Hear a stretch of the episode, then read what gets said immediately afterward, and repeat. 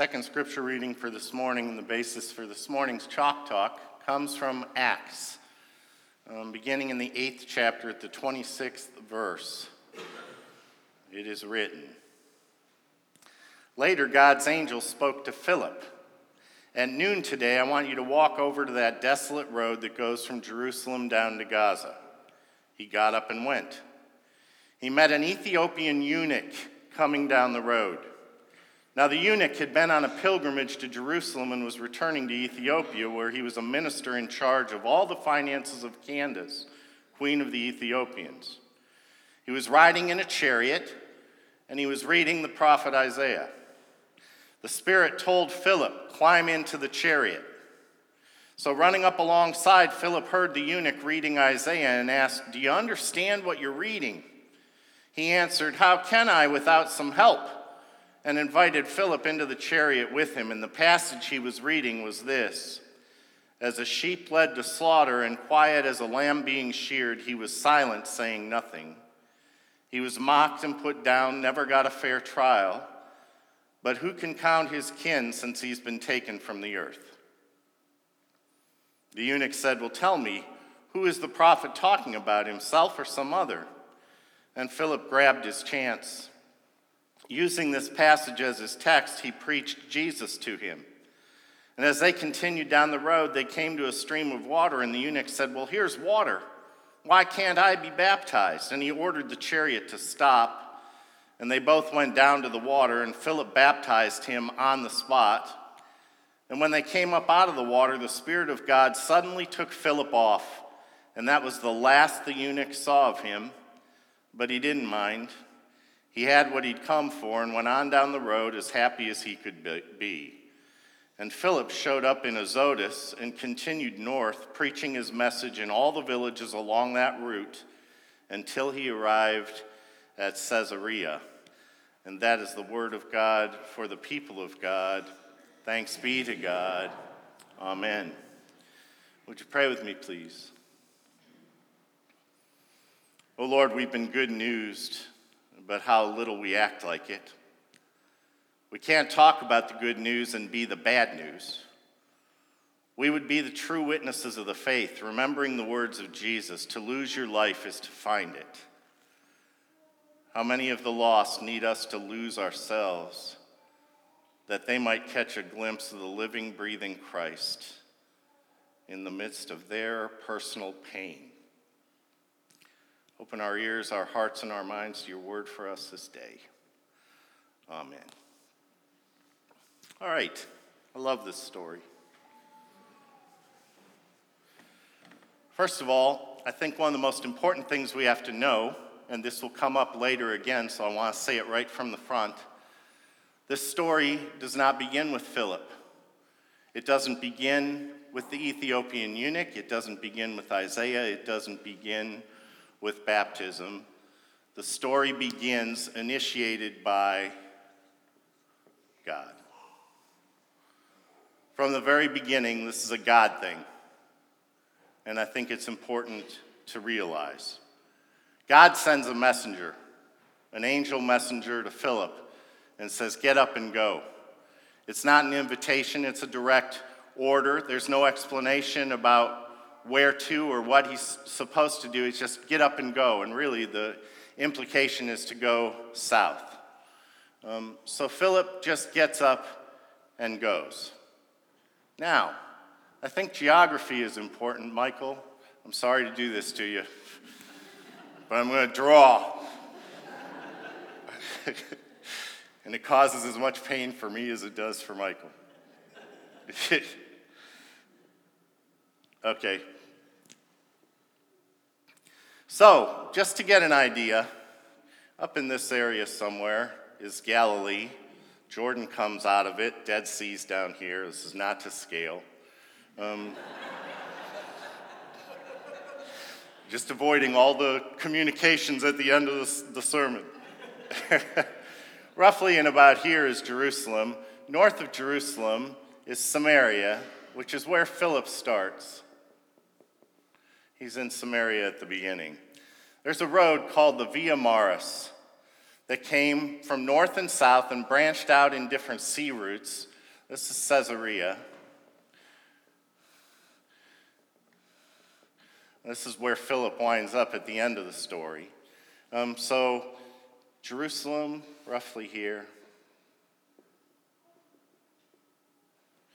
And then down here is Gaza, um, which is right on the Via Maris, which was the old trade route. Um, really, from the Bronze Age, It was a trade route that went into Egypt, very heavily traveled. This would be the north south route that the Ethiopian eunuch would have taken from Jerusalem. Fate or God, however you want to look at this story, I prefer to think God. But um, somehow, when Philip comes south, the Ethiopian eunuch is here just at the exact time, and they meet. And they meet. So let's think about this for a moment. Philip gets it, he goes south, does what he's supposed to do, and the first person that he comes across is an Ethiopian eunuch. Have you met any of those? Have you met an Ethiopian eunuch? That's one of the most exotic people that could have been around, probably the most foreign person to Philip that it could possibly have been. And this is really important because in the book of Acts, this is the first person that's baptized and converted. It's an Ethiopian eunuch. So Philip meets this Ethiopian eunuch. Now, he represents a lot of things. You know, further down in Africa is, uh, well, we get through to Egypt and then we come further south. Way down here would be Ethiopia. Ethiopia at the time was the edge of the known world. Um, if you know anything about map making, I love old maps. When old map makers got to the edge of um, what was known, they would come up with sayings. I have one hanging in my office that I just love, and one of and it's really from Renaissance times, but it's beyond this place there be dragons. so it hangs right over my office door and we can talk about the theological significance of that some other time. But this represents the edge of the known world. So the Ethiopian eunuch would be an exotic person to them, wouldn't be seen all that much, and we learn a little bit more about who this Ethiopian eunuch really was. Now, a eunuch is a male who's been altered so he cannot have children. All right? So it presents a problem in Judaism, and we're going to talk about that more in a couple minutes. Um, and I've got so many notes because I don't want to get down a rabbit trail. Um, so, anyway, we've got this Ethiopian eunuch who meets up with Philip in Gaza. What do we know about this Ethiopian eunuch? I think this is really important. We will never, ever know his name, and I think that's a tragedy. But we know this and I've got a list, so I want to make sure I get the whole list. As an Ethiopian, he speaks both Cushitic and Aramaic. Aramaic was the language of Jesus. It's pretty much a dead language now, but he spoke those two things just by being an Ethiopian. Two, as a high placed official with finances, trade, and politics, he was the financial minister for the Queen Candace. Um, it's all but certain that he probably also both knew Greek and Latin. This is not just an Ethiopian eunuch, this is a very special person. We're told that he's reading from the scroll of Isaiah.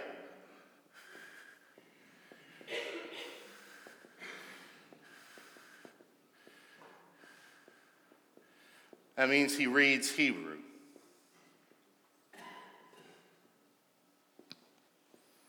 Four, if he can read Hebrew, it's also a safe bet that he can read Cushitic and Aramaic as well. So, this is a highly educated Ethiopian eunuch. This is the first person that Philip gets sent to by God. You talk about somebody who could intimidate you, I think it would be this person. But Philip is not intimidated at all. He jumps into the chariot and he says, Okay, um, do you understand what you're reading? To which this educated man says, How can I unless someone explains it to me? And Philip hears that as the call of God on him to explain it to this person. Now, we also need to know, and I shouldn't have erased my map, but you get an idea of how far away that was. This man took a pilgrimage from Ethiopia all the way to Jerusalem. He's not on business. This represents about 1,500 miles. So, in a chariot from Ethiopia all the way to Jerusalem, and what did he want to do?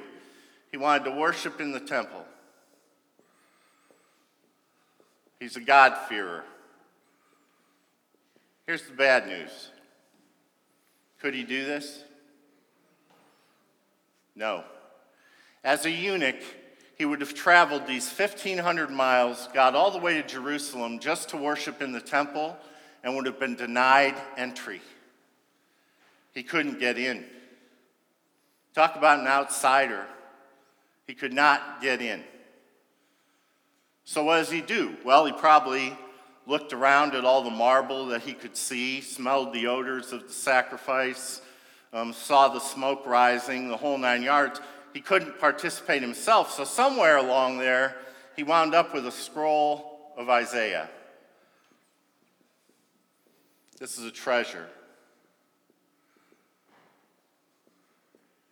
It would have cost him a small fortune. The scrolls at that time were written by scholars, often had artwork accompanying the scroll. For him to wind up with this in his hands would have cost him dollars. And he's reading it. So as he reads it, Philip says, Do you understand it? This person who was denied entry. Um, his chariot driver, his livery people, everybody who was with him would have been allowed to go into the temple. He would not have been allowed. So, he's bouncing along in his chariot, reading, Like a sheep, he is led to the slaughter. In his humiliation, justice was denied him. He asks him, Who is this person talking about? Because guess what? It's really him. He can identify with this person, right? Someone who's been harmed and humiliated. And that's when Philip just poured out the story of Jesus. He told this man who'd been barred from the temple that all are welcome at Christ's table. And he tells of baptism and how the waters of baptism provide healing and equalizing to all who partake of them. So, as the story of Jesus pours out of Philip, it fills this eunuch's heart. And he sees some water on the travel. He said, Look, there's some water. Is there anything preventing me from being baptized? And Philip says, No, nothing at all. Not one thing. In the waters of baptism, there is neither Jew or Gentile, slave or free, royalty or commoner, male or female eunuch or non eunuch. These waters bind us much thicker than blood. They wash away wounds and make us whole. They make us clean. They make us one. Now, back to the beginning. Who wrote this story? God. You remember who set this encounter in motion? You remember who orchestrated this meeting, supplied water at just the right moment? It's all God. If we hold that that's true, then listen to this this morning. That means that God is the great author of diversity and hospitality, in welcome and kindness, equality and unity, that, lets, that gets at the heart and center of our Christianity. It wasn't Philip's idea to go evangelize an Ethiopian eunuch, nor was it Moses' idea to go and free slaves. It was all God, and it is pure grace. So, in closing, lest you might be thinking, sitting there thinking, why does it even matter? This is a reading from Abba Salama, who was the first bishop of Ethiopia about 1300 AD. This is what he wrote. The introduction of Christianity into Ethiopia took place in the beginnings of the first century, AD 34, just about four months after the death and resurrection of the Christ. When St. Philip baptized the Ethiopian eunuch when he was returning from Jerusalem, as it was narrated in the Acts of the Apostles. The history of St. Philip baptizing the Ethiopian eunuch is of great significance. Upon his return, he preached the doctrine of Christ among his countrymen. He was the first to bring the good news. Although he was not called an apostle as he deserved, Eusebius speaks of him as the first fruit of the faithful in the whole world. The eunuch baptized Queen Candace in the first century AD. And since then, Ethiopia has been ruled by Christians. The Ethiopian eunuch had millions of Christian offspring, and from one as good as dead. So when we hear this story, thanks be to God that Philip listened to the Spirit's leading, that he went and baptized the Ethiopian eunuch, that the eunuch was open to listen, that the waters of baptism are readily available to each and every one of us, and that God's hand indeed runs through our stories from beginning to end. We just sometimes need to stop and recognize it. I think that's all I got to say. Anybody have any questions? Anything I want to say? Thanks for listening.